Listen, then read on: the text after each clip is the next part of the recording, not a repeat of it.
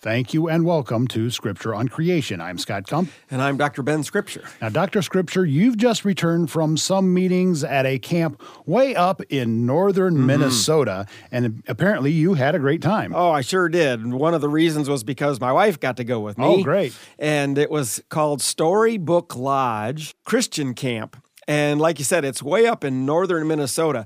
If anybody's interested in seeing a beautiful picture of the lake that I took at sunrise, just go on my Facebook page and you'll see why it was such a great place. and uh, I did meetings at a family camp and actually was talking about First Samuel. So I wasn't doing meetings on creation, mm. which also is sort of a nice break for me. well, even though that wasn't why you were there, you said one of the things you enjoyed doing was talking about creation with a lot of people around the camp. Oh, that's right. You know, between meetings and so forth, it's always fun to discuss things. And of course, creation comes up quite a bit in our conversations. and one of the conversations that I had gave me an idea for our program today. She's a student at the University of Minnesota. Her name is Katie and she's a major in biochemistry, which is really near oh, and dear to my heart. Sounds you know? familiar. yeah. And she was talking about how she was discouraged because more than one of her professors criticized creation and actually said that discussions, even about creation or intelligent design, were actually harmful to the education process and basically were just a waste of time. And it was discouraging to her because she actually wanted to ask some questions. And here they're saying that what she's talking about is a waste of time. You know, so how dare you ask questions? We're trying to give you an education. right, exactly. You know, that's quite a stifler of questions, isn't it? So anyway, I told her, you know, frankly, that's a pretty standard approach mm. amongst evolutionists. And of course, it doesn't answer any legitimate questions a person might have to just criticize it and say it's counterproductive to ask those questions. It doesn't answer questions about evolutionary claims or even let a person discuss alternate explanations from the perspective of creation or even less threatening, you might say, intelligent design. And so, after I talked with her about those things, we had some really good discussion. I got to thinking about how common this strategy of dismissing criticism of evolution as just stupid or even harmful is in academia now. And then I remembered how well the movie Expelled documented ah. this fact. Yeah, that movie, Expelled, I saw it in the theaters whenever it was it came out. It featured and was produced by Ben Stein. Mm-hmm. And so it was creative yet informative. One of the things I remember about it, it didn't talk so much about presenting evidence to defend intelligent design, but more talked about, I guess, the prejudice or the blackballing that happens against intelligent design. Right. I, he did a fantastic job of exposing the kind of censorship within the media, within academia, mm. of anything contrary to the theory of evolution. And so, what I thought I'd do is actually watch the movie again and take some notes and write down, actually transcribe some quotes that were given by the different evolutionists, as well as some of those that have been blackballed. And we talk about this whole issue of how, right now, anyway, within academia especially, if you try to talk about intelligent design or creation, you're basically just shut up. They mm. just say, be quiet. It's counterproductive to even discuss these things. And the strategy then is that they don't have to defend evolution. They just say, this has all been done already. And so we don't have to try and defend ourselves any longer. It's all accepted by everyone. So the movie begins with the story of a man named Richard von Sternberg who was the editor of a journal published by the Smithsonian Museum of Natural History. And one month he included an article that was written by Stephen Meyer, a well known intelligent design proponent. And in the article, Meyer simply raised some questions about the ability of natural selection to accomplish all it is credited with in Darwin's theory of evolution. And a virtual firestorm resulted. And in the end, Sternberg actually lost his job with the Smithsonian simply because he allowed the publication of this article by Meyer. And so in his interview with Ben Stein, he said this about what had happened. Quote, the chairman of the department he worked in said he was viewed as an intellectual terrorist oh, come on. because of giving the topic of intelligent design some modicum of credibility. Now, that's because he published an article where Meyer mentions it sort of at the end of the article. This gives intelligent design, according to his chairman, a modicum of credibility. And ultimately, he lost his job over that.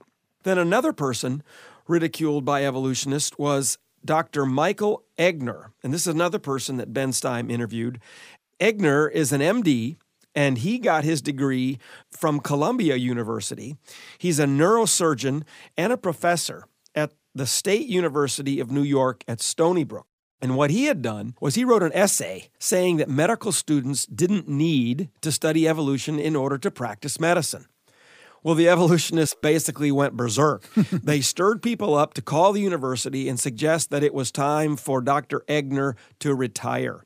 And in his discussion with Ben Stein about it, he said this quote, he realized that when he went public with his doubts about the adequacy of Darwin's theory, he would encounter criticism. What amazed him was the viciousness and the baseness of it.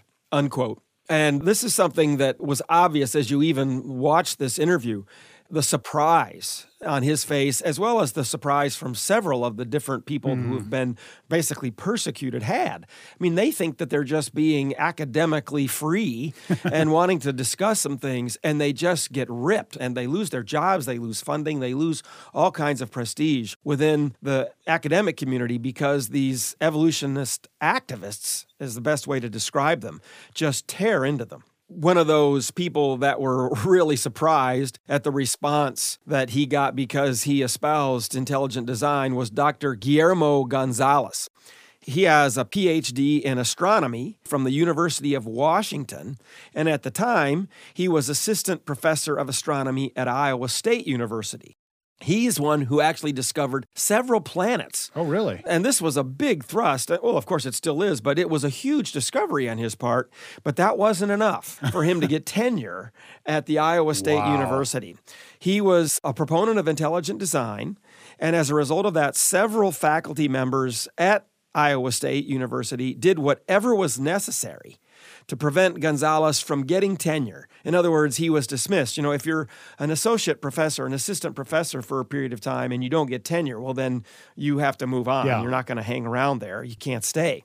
These were just a few examples of how seriously the evolutionary activists take any threat to evolution, a threat being essentially questioning in any fashion evolution or natural selection. Sounds like they're not very secure in their own ideas. Well, that's generally how we interpret that kind of reaction, right?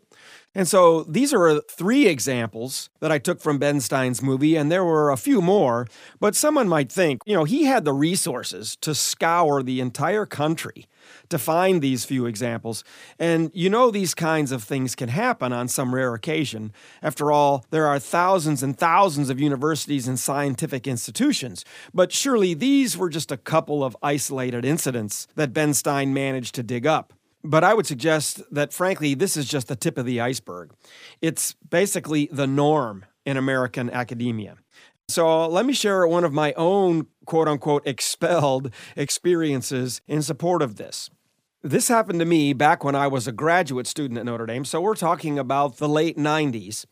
But I was on a radio program with a man named Jan Mickelson on WHO radio. That's a mm. clear channel station in Iowa, and it covers all over the Midwest.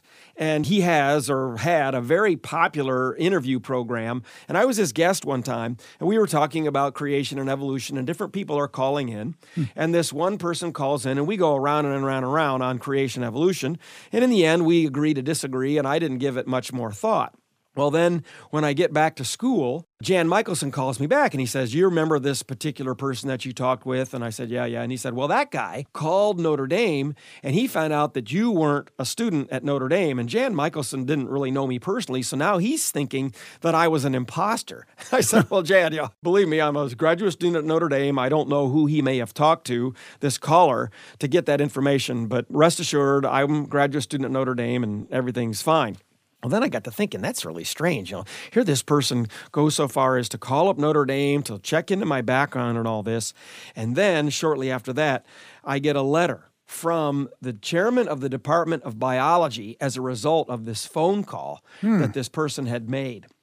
And because of what that caller said, the chairman was all upset with me and I'll just read a little bit from the letter that he wrote to me. Says, "Mr. Scripture, your personal views are your own business, but you do this university, your department, your advisor and the Catholic Church great harm when you publicly espouse these personal views as a representative of Notre Dame. At the very least, you should make it perfectly clear that your views are not those of your advisor, your department, Notre Dame, or the Catholic Church, and that you were not taught these creationist views here at Notre Dame. In addition, I insist that you make it clear that you are not a student of the Department of Biological Sciences. I'll stop right there for a moment. Well, of course, I made it very, very clear one, that I was a student in the chemistry department, and these were not Notre Dame's views or anything like that. But the caller that talked to the chairman of the biology department twisted what mm. I said to make his point. And we see that this is what they do all the time. They'll either twist and sometimes flat out I'm sorry to say it, but they lie about the things that others say. So, anyway, let me go on to read from the letter that the chairman sent me. The reputation of the life sciences, both biological sciences and biochemistry, at Notre Dame have been severely damaged by your public pronouncements. There are all too many individuals out there who believe that all church related universities, Notre Dame included, are third rate biological institutions because we teach creationist and anti evolution theories. As you well know, this is not true. Therefore, if you make similar public appearances in the future, I trust that you will make it clear that Notre Dame was not the source and did nothing to nurture your views on evolution. Well, of course, I make it clear Notre Dame didn't teach me creationism, and uh, they're fully engaged, at least in the biological department and science departments, in evolution. So notice all these statements talking about creation supposedly damaged, you know, Notre Dame, even the Catholic Church, for goodness sakes. and this uh, head of this department didn't even bother to check out if this guy's claims were true. Right, but I contacted him immediately to tell him really what I had said and find out who the person was that called him and checked into all this. And so here is my own personal example of just how strongly an academic institution, even a religious one like Notre Dame, will respond to any idea that intelligent design or creation, you know, is taught in their school or, or even given any credence. But like I said, this happened in the late 90s. And maybe some people might think, well, now the evolutionary community has gotten over that kind of thing.